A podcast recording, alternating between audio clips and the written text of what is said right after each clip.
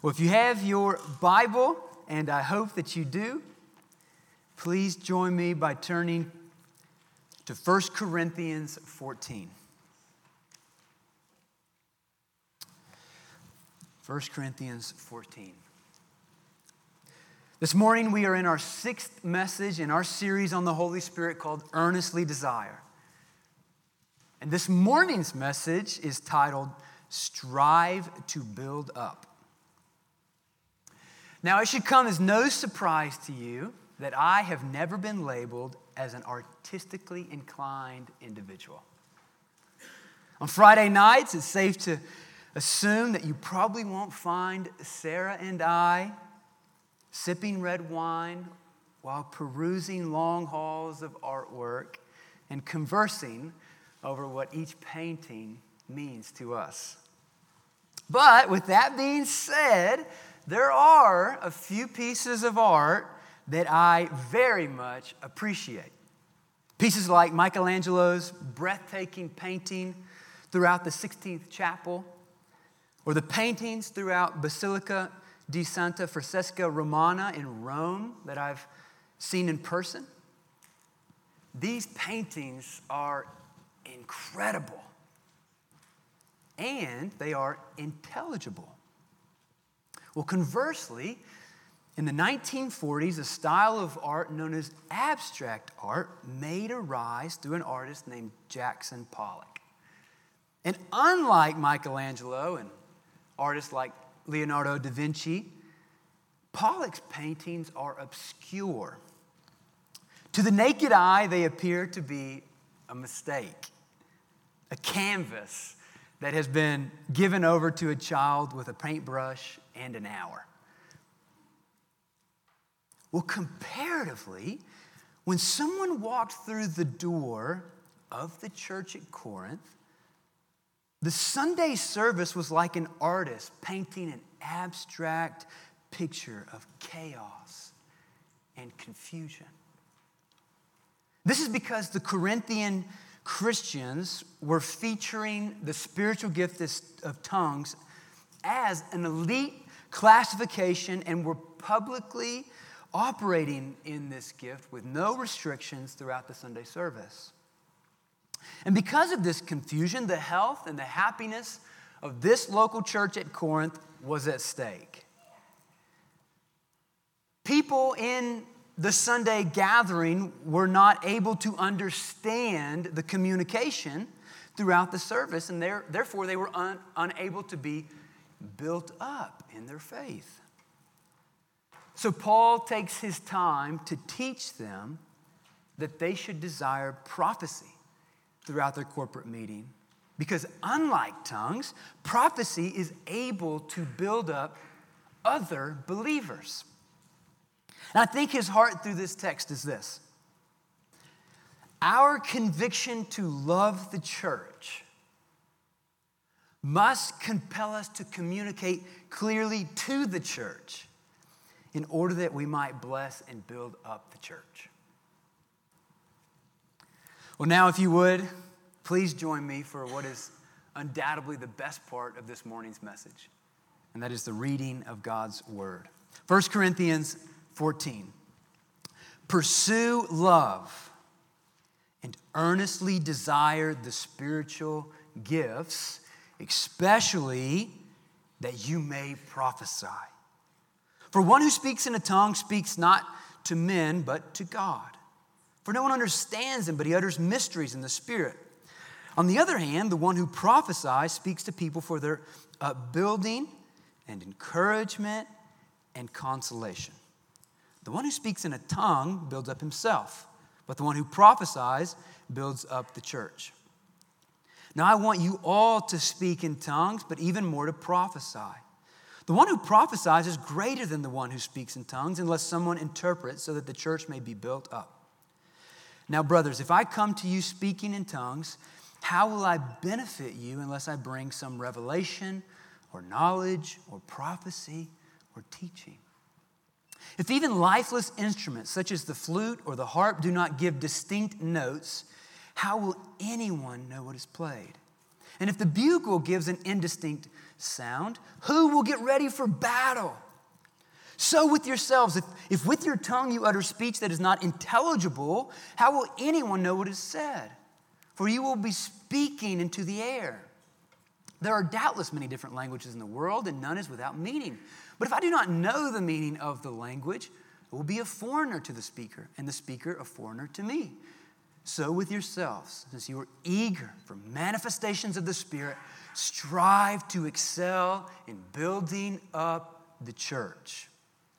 Therefore, one who speaks in a tongue should pray that he may interpret. For if I pray in a tongue, my spirit prays, but my mind is unfruitful. What am I to do? If I will pray with my spirit, but if I pray with my mind also, I will sing praise with my spirit, but I will sing with my mind also. Otherwise, if you give thanks with your spirit, how can anyone in the position of an outsider say, Amen to your thanksgiving when he does not know what you are saying? For you may be giving thanks well enough, but the other person is not being built up. I thank God that I speak in tongues more than all of you. Nevertheless, in church, I would rather speak five words with my mind in order to instruct others than 10,000 words in a tongue. Brothers, do not be children in your thinking. Be infants in evil, but in your thinking, be mature. In the law, it is written, By people of strange tongues and by the lips of foreigners will I speak to this people. And even then they will not listen to me, says the Lord. Thus, tongues are a sign not for believers, but, but for unbelievers, while prophecy is a sign not for unbelievers, but for believers. If therefore the whole church comes together and all speak in tongues, and outsiders or unbelievers enter, will they not say that you are out of your minds? But if all prophesy and an unbeliever or an outsider enters, he is convicted by all. He is called to account by all. The secrets of his heart are disclosed. And so, falling on his face, he will worship God and declare that God is really among you. Amen. Well, let's take a moment and go to the Lord in prayer and ask for his help. Lord, we love you and we love your word, but we are weak and we are failing and we are terribly limited. So, God, please open our eyes to behold wonderful things from your word. Holy Spirit, please come and fill us and quicken us to conviction and to readiness and to action and response to your word. In Christ's name, amen. Well, our first point this morning is the purpose of prophecy. The purpose of prophecy. Well, friends, did you know that God used the gift of prophecy in my own life in bringing me to faith in Christ? While working at a Christian day camp in South Central Arkansas, I attended Monday night prayer and praise meetings on a weekly basis. And during one of these early meetings, I remember the speaker saying something like this Those who die apart from Christ will spend an eternity in hell. He went on to add, I want each of you to think of someone that you love Picture them in your mind and imagine that if they died today apart from Christ, imagine them spending an eternity in hell. When he said this, I began thinking about one of my closest childhood friends. I pictured his face in my mind. But then a few moments later, something unexpected happened. In my mind's eye, I no longer saw my friend's face, but I saw my own. I began to feel the weight of my sin and the reality that I deserved the wrath and the judgment of God as a result of my sin. And at this thought, I began to weep uncontrollably. I had not been someone who frequented Bible studies and prayer and praise meetings and Sunday morning services. And so an emotional response like this was not the norm for me. But, but at the thought of my face in my mind, deserving God's judgment and his wrath as a result of my sin, I could not keep my emotions together and wept out of control for several minutes until another counselor surprised me by touching me on the shoulder and said, God wants me to tell you something. And he quoted Jeremiah 33 3, which says, Call to me, and I will tell you great and wondrous things that you do not know. At that moment, I responded to God's invitation to call to Him. And I placed my faith in Christ for the forgiveness of my sins, and I became a Christian. Now, that's been part of my experience, but I want to know what has been your experience with the gift of prophecy. I think it's easy to deduce from my story that I have a positive experience with the gift of prophecy, but I don't make the same assumption for you. Perhaps there are some listening today who have had a wonderful experience with the gift of prophecy, while there are others who have had both positive and very, very, very negative experiences with the gift of prophecy, and then still others who have had no experience or at least identifiable experience with the gift of prophecy. So, friend, what is prophecy? Well, a few, few, weeks ago, we provided the following definition Prophecy is a spontaneous impression or word from the Lord delivered to the mind and spoken through the mouth of a Christian that is in accord with Scripture.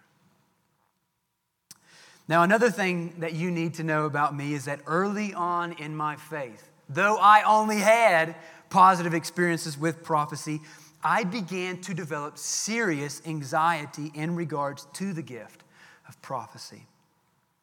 As a result, regard, as a result of these, these anxieties, I became depressed because I couldn't discover the answer to this question Am I obligated to obey a prophetic word even if I personally disagree with it. In other words, I struggled with the question Are prophecies a binding message for the believer? This struggle was so serious for me that I actually asked Sarah, my wife, to stop operating in her gift of prophecy because it had brought me so much anxiety. And to be honest, I regret doing that to this day. Well, throughout this time, I searched for any biblical evidence indicating the cessation of the gift of prophecy following the completion of the canon of Scripture, but could not find a single one. But years later, I finally realized my problem. My definition of prophecy was wrong and needed to be corrected by Scripture. Rather than prophecy being a binding message and authoritative revelation on par with Scripture, Paul plainly tells us in God's Word its threefold purpose in verse 3. He says, The one who prophesies speaks to people for their upbuilding and encouragement and consolation. And for this very reason, he tells us in verse 1 earnestly desire the spiritual gifts, especially that you may prophesy. Now, the spiritual gift of prophecy is designed by God to bless and to build up God's people in the local church.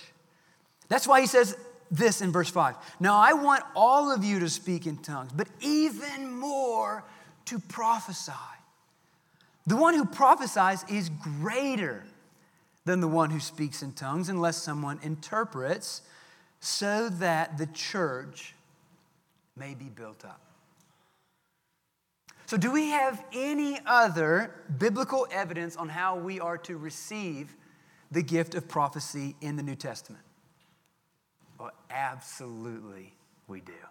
First, in Acts 21, the Apostle Paul is traveling back towards Jerusalem, but him and the other brothers and other missionaries stop in Tyre for a week, and it says in verse 4 that through the Spirit, they were telling Paul not to go to Jerusalem.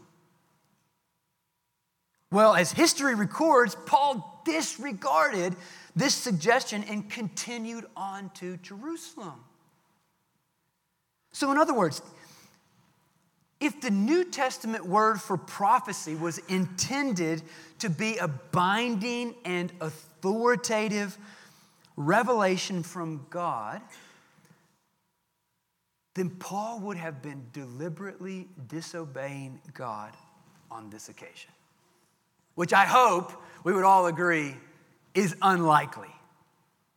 The second example is Acts 21, verses 8 to 14.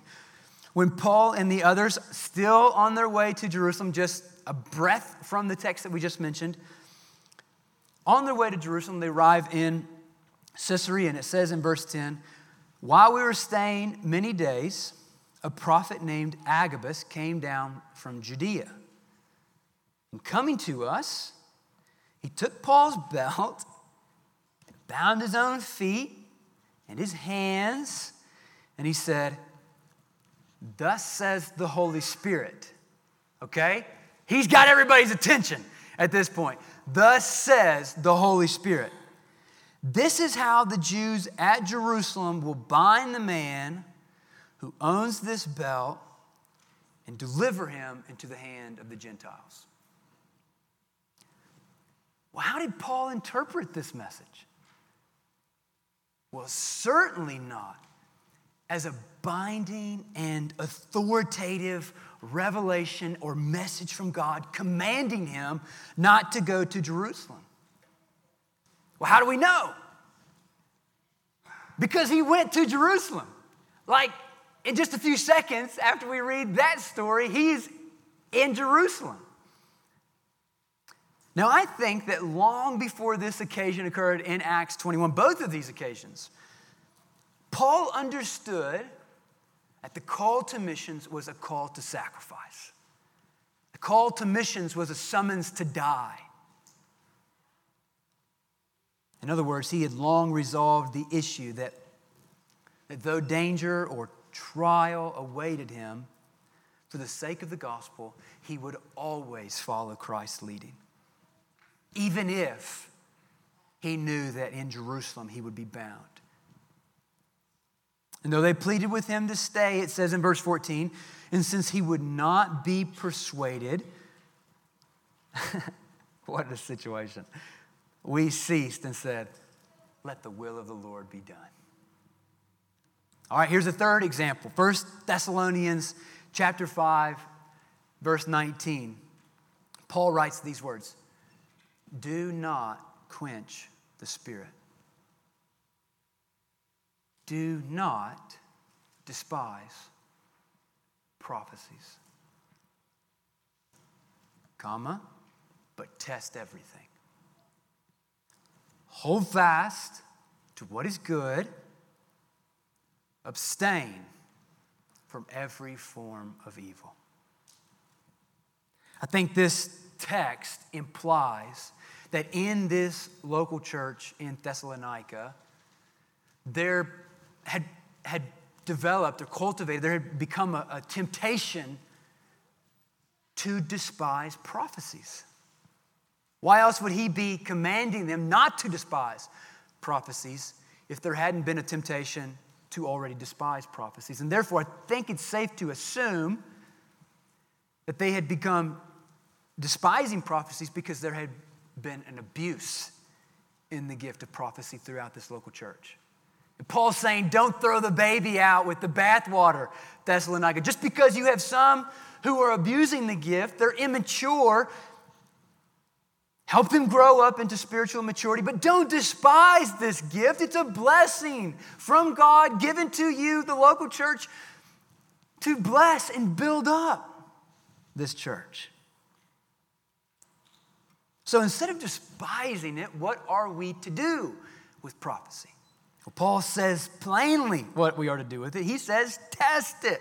Do not despise prophecies, comma, but test everything. Well, test it with what? Test it with our emotions. Test it with if it makes us feel good. Test it if it if it makes us happy. No, he says test it it's tested with the scriptures. It's tested with the infallible and authoritative and the conclusive and the final word of God, which is the Bible. So test everything with the Bible. And then he says this if it passes the test, so you hear a prophetic word, then lay it against the scriptures. Does it agree with scripture? If it does agree with scripture, hold fast to it, he says. Hold fast to what is good. But if it doesn't agree with scripture, if it's outright heresy, Abstain, he says, from every form of evil. In other words, throw it out. Be like the Bereans, who, when they hear things about God, hold up their Bibles and determine if it's true. If it is true, Paul says, hold fast to it. Why? Why, to go, why go to all this trouble? Why to go to all this trouble? Why not just, you know, this is kind of scary. Why do I want to try to test things? Why don't we just say, nah, these things are just done? Or if they're, maybe they're not done, but I don't want any part of them in my life because they kind of scare me. And uh, what if I'm testing them in scriptures and I misunderstand them, apply them in my heart, and, and then I'm led astray? And well, here's one reason why. Because the Bible commands us to desire them. That's, is that reason enough? I hope it is. That's one reason why we don't neglect it, is because the Bible says to desire it. Oh, and listen, not just desire it, Paul says earnestly desire the spiritual gifts, especially that you may prophesy, which means, friend with a seatbelt, unbuckle it.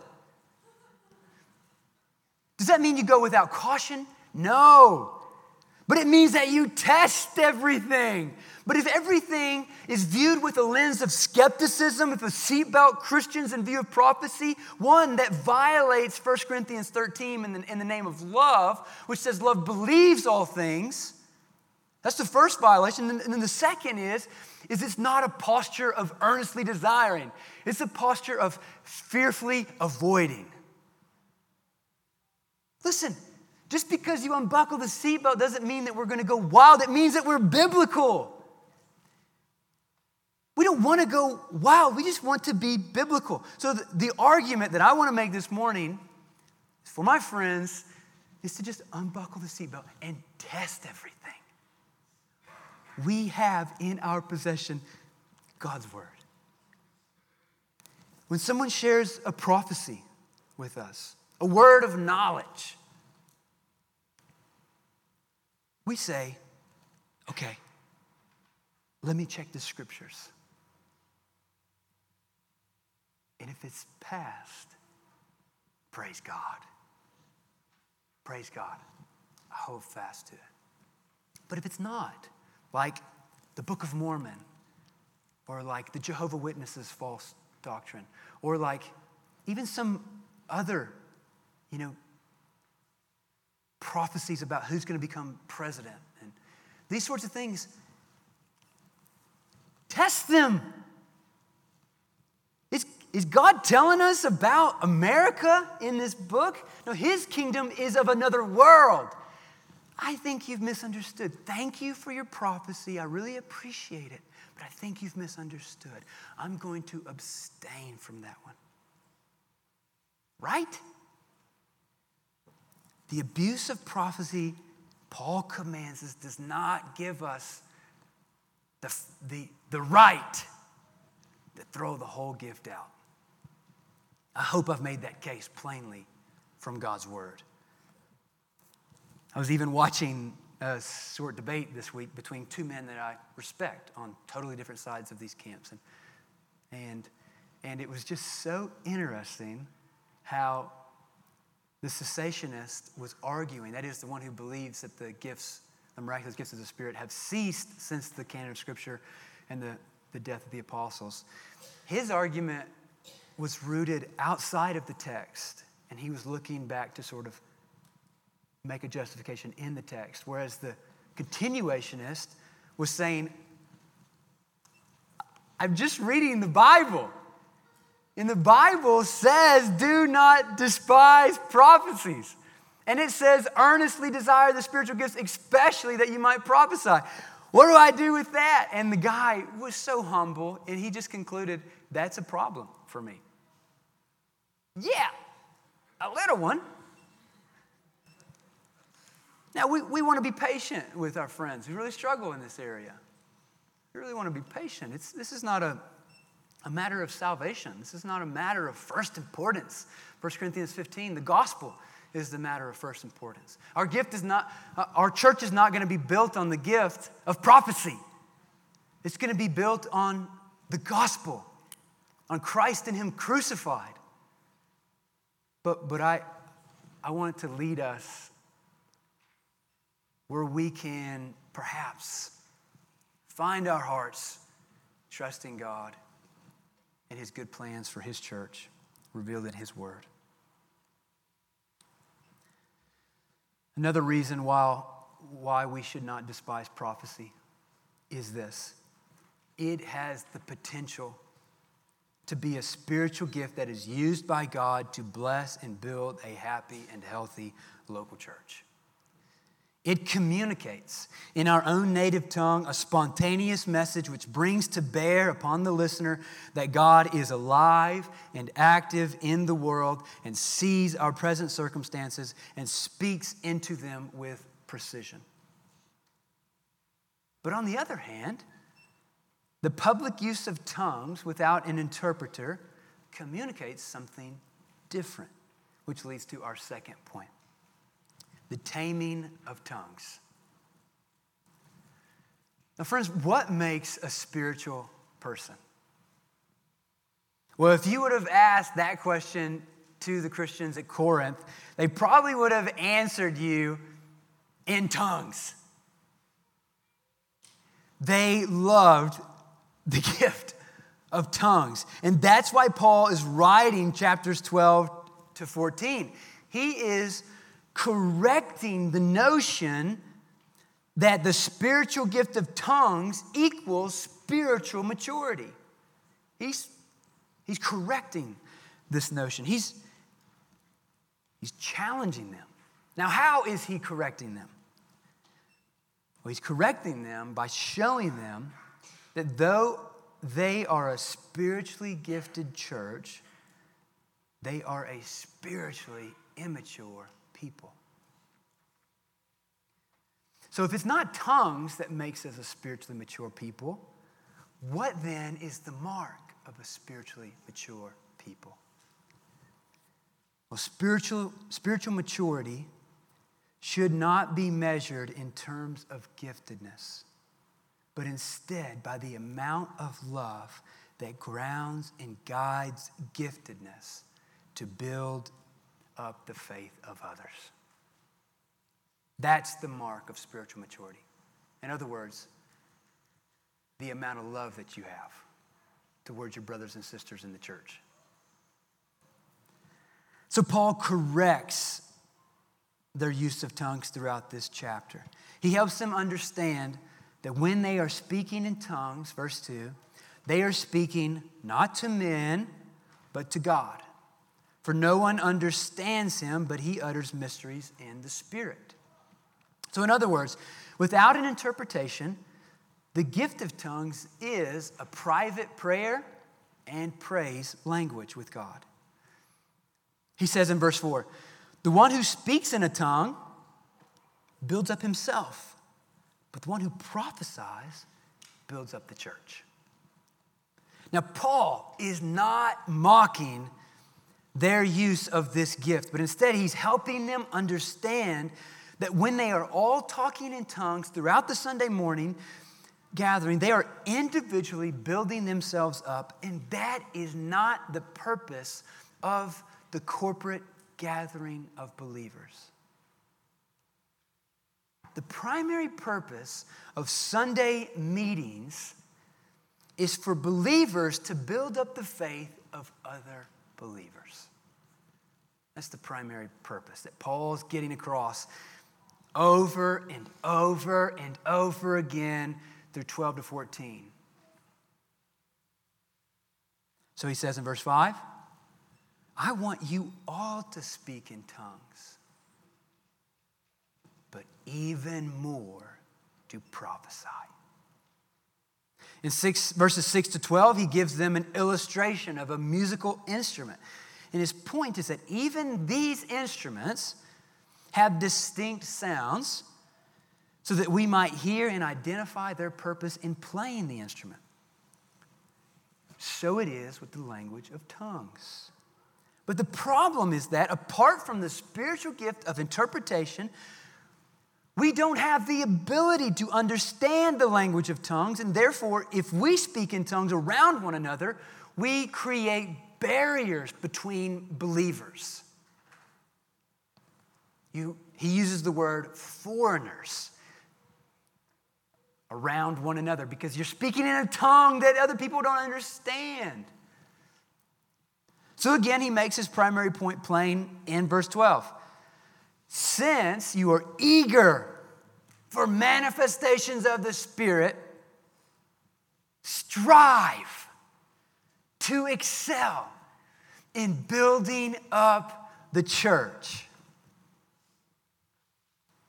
So, are the instructions for Christians to avoid speaking in tongues in the Sunday gathering? Well, no. But in verse 13, Paul goes on to say, one who speaks in a tongue should pray that he may interpret. Why?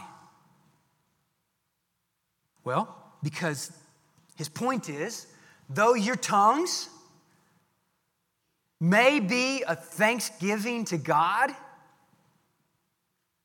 your brothers and sisters in your area right there who hear you, they don't know what you're saying. They don't know that you're giving thanks to God, and therefore they can't say amen to it. In other words, you see what he's saying? Again, he's making this point. They're not built up. I think his point is that they, these Christians are being selfish in the use of their spiritual gifts. They all, they all, or many of them are using the gift of tongues on Sunday, and it's sort of like, like silos throughout the church on Sunday. They're not, they don't even care that there's other people in the Sunday gathering. They're just sort of, it's just me and, and the Lord. I'm just going to speak in tongues, and, and he's speaking in tongues, and she's speaking in tongues. And we don't know what each other are saying, but, but we're being blessed, and we're being edified. And, and Paul's saying, no, you've, you've, let's rewind. This isn't edification one by one. This is edification that you are you're responsible to edify him and you're responsible to edify her. We're all responsible for each other's edification, for our encouragement in Christ. So remove the silos and stop speaking publicly in tongues. No one knows what you're saying. No one is blessed by with, with what you're saying. So, does, does Paul despise the gift of tongues because it doesn't have a public function? No, not at all. In fact, verse 18, he flexes for a moment. And he says, I thank God that I speak in tongues more than all of you. Nevertheless, in church, I would rather speak five words with my mind in order to instruct others than 10,000 words in a tongue. And then finally, in this last section, he quotes a passage of Scripture in this 20 to 25. He quotes a passage of Scripture and points to it to say that public speaking in tongues without an interpretation is actually a sign of judgment on a church service. Did you see that? The public speaking in tongues without the gift of interpretation is actually a sign of judgment on a church service. Since verse 23, outsiders or unbelievers enter, will they not say that you are out of your mind? In other words, unbelievers will leave the Sunday service without hearing the message of the cross, without hearing the message of the gospel, without hearing that God sent Jesus to live the life that we could not live and to die the death that we deserve to die. And in his death, bearing in his body the weight and the wrath of our sin that we deserve to bear and in return, crediting to our account Jesus' righteousness and his perfection and his sonship. People coming into your church service and you're speaking in tongues, everybody's speaking in tongues, there's no intelligible language. They don't hear that. That's not good, Paul says. That's a sign of judgment because they come into the presence of believers who should be proclaiming the gospel, but instead they're just talking in tongues and no one knows what they're saying, and unbelievers leave without hearing about Christ. Judgment. That's judgment. That's not good. Now, friend, can you imagine how convicting this must have been for this church?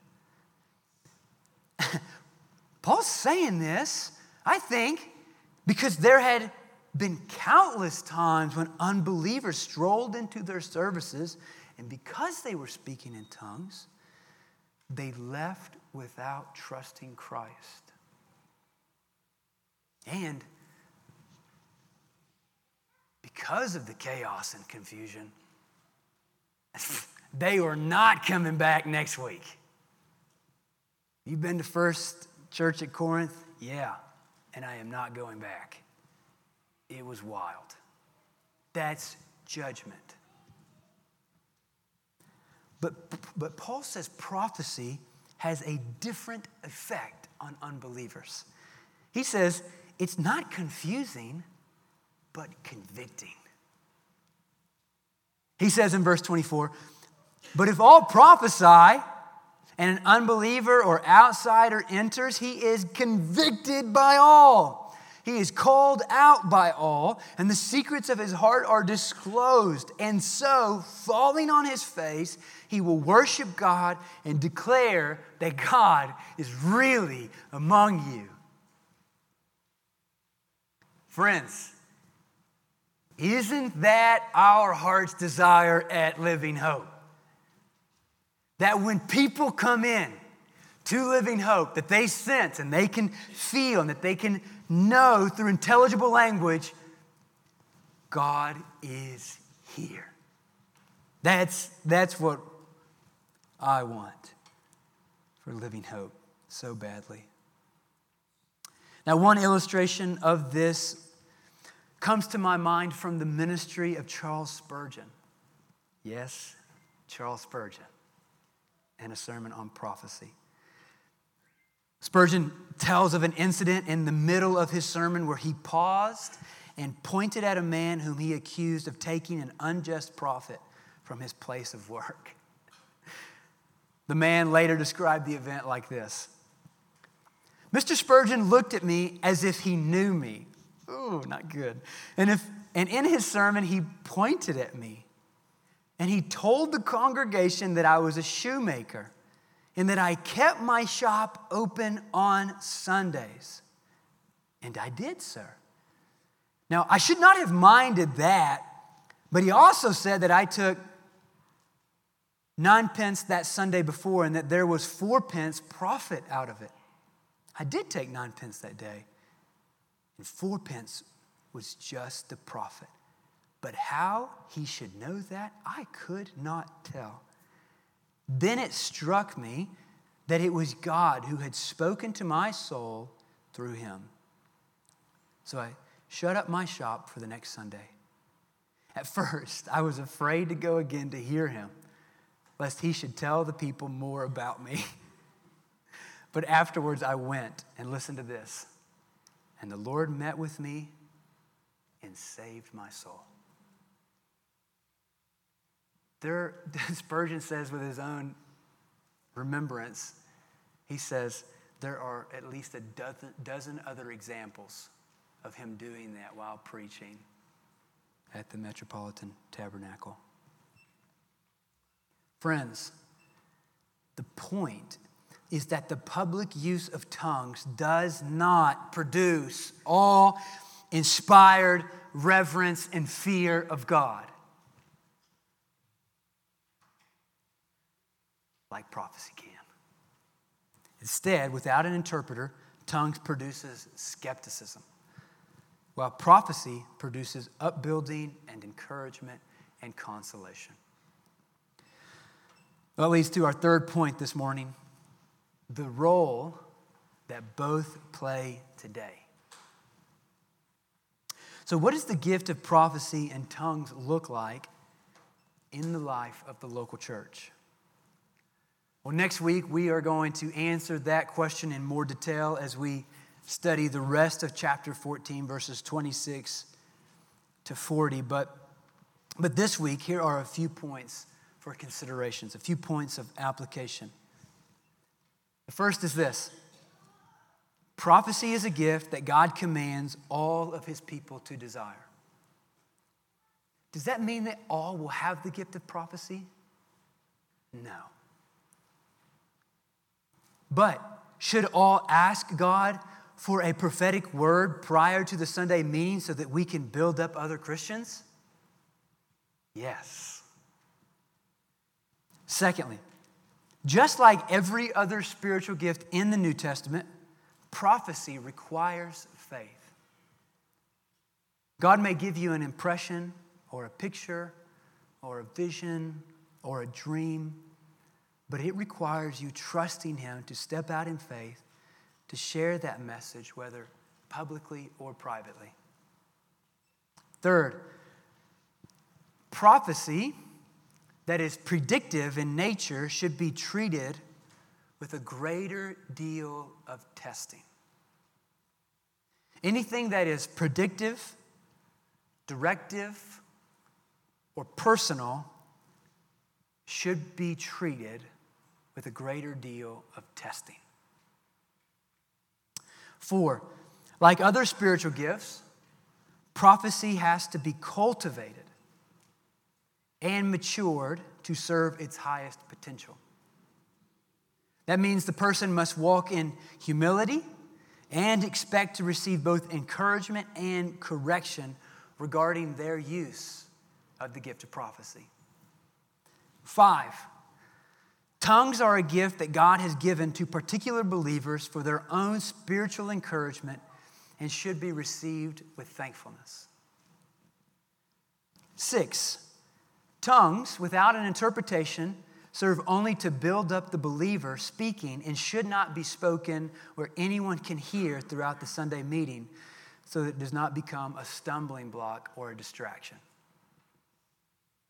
And then, seven, we should avoid developing an excessive desire to hear God's voice through the gifts, but should learn to prize and treasure the Bible above all. So, friends, as we prepare to close this morning, let's do so with Paul's admonition as our guide. Verse 12, he says this So with yourselves, since you are eager for manifestations of the Spirit, strive to excel in building up the church. What builds up the church? Clear and understandable communication that is gospel centered, biblically tested, and love infused. Our conviction to love the church must compel us to communicate clearly to the church in order that we might bless and build up the church. Amen. Let's go to the Lord as we close. Let's go to the Lord in prayer. Lord, we love your word, but it is no doubt that there are some here who hear this message and this, this word is challenging to them, it's frightening to them, it's maybe even concerning to them. God, I ask that you would please give us the grace walk in love, to walk in patience, to walk in gentleness with one another as we grow up into Christ. We all need your help, Lord. Lord, thank you for the gifts of tongues and prophecy and how you give them to the church for to be a blessing and to build up the body. God, would you please stir up even afresh the gift of prophecy in this church that we might that we might excel in building up one another? We love you and we praise you. We pray this in Jesus' name. Amen.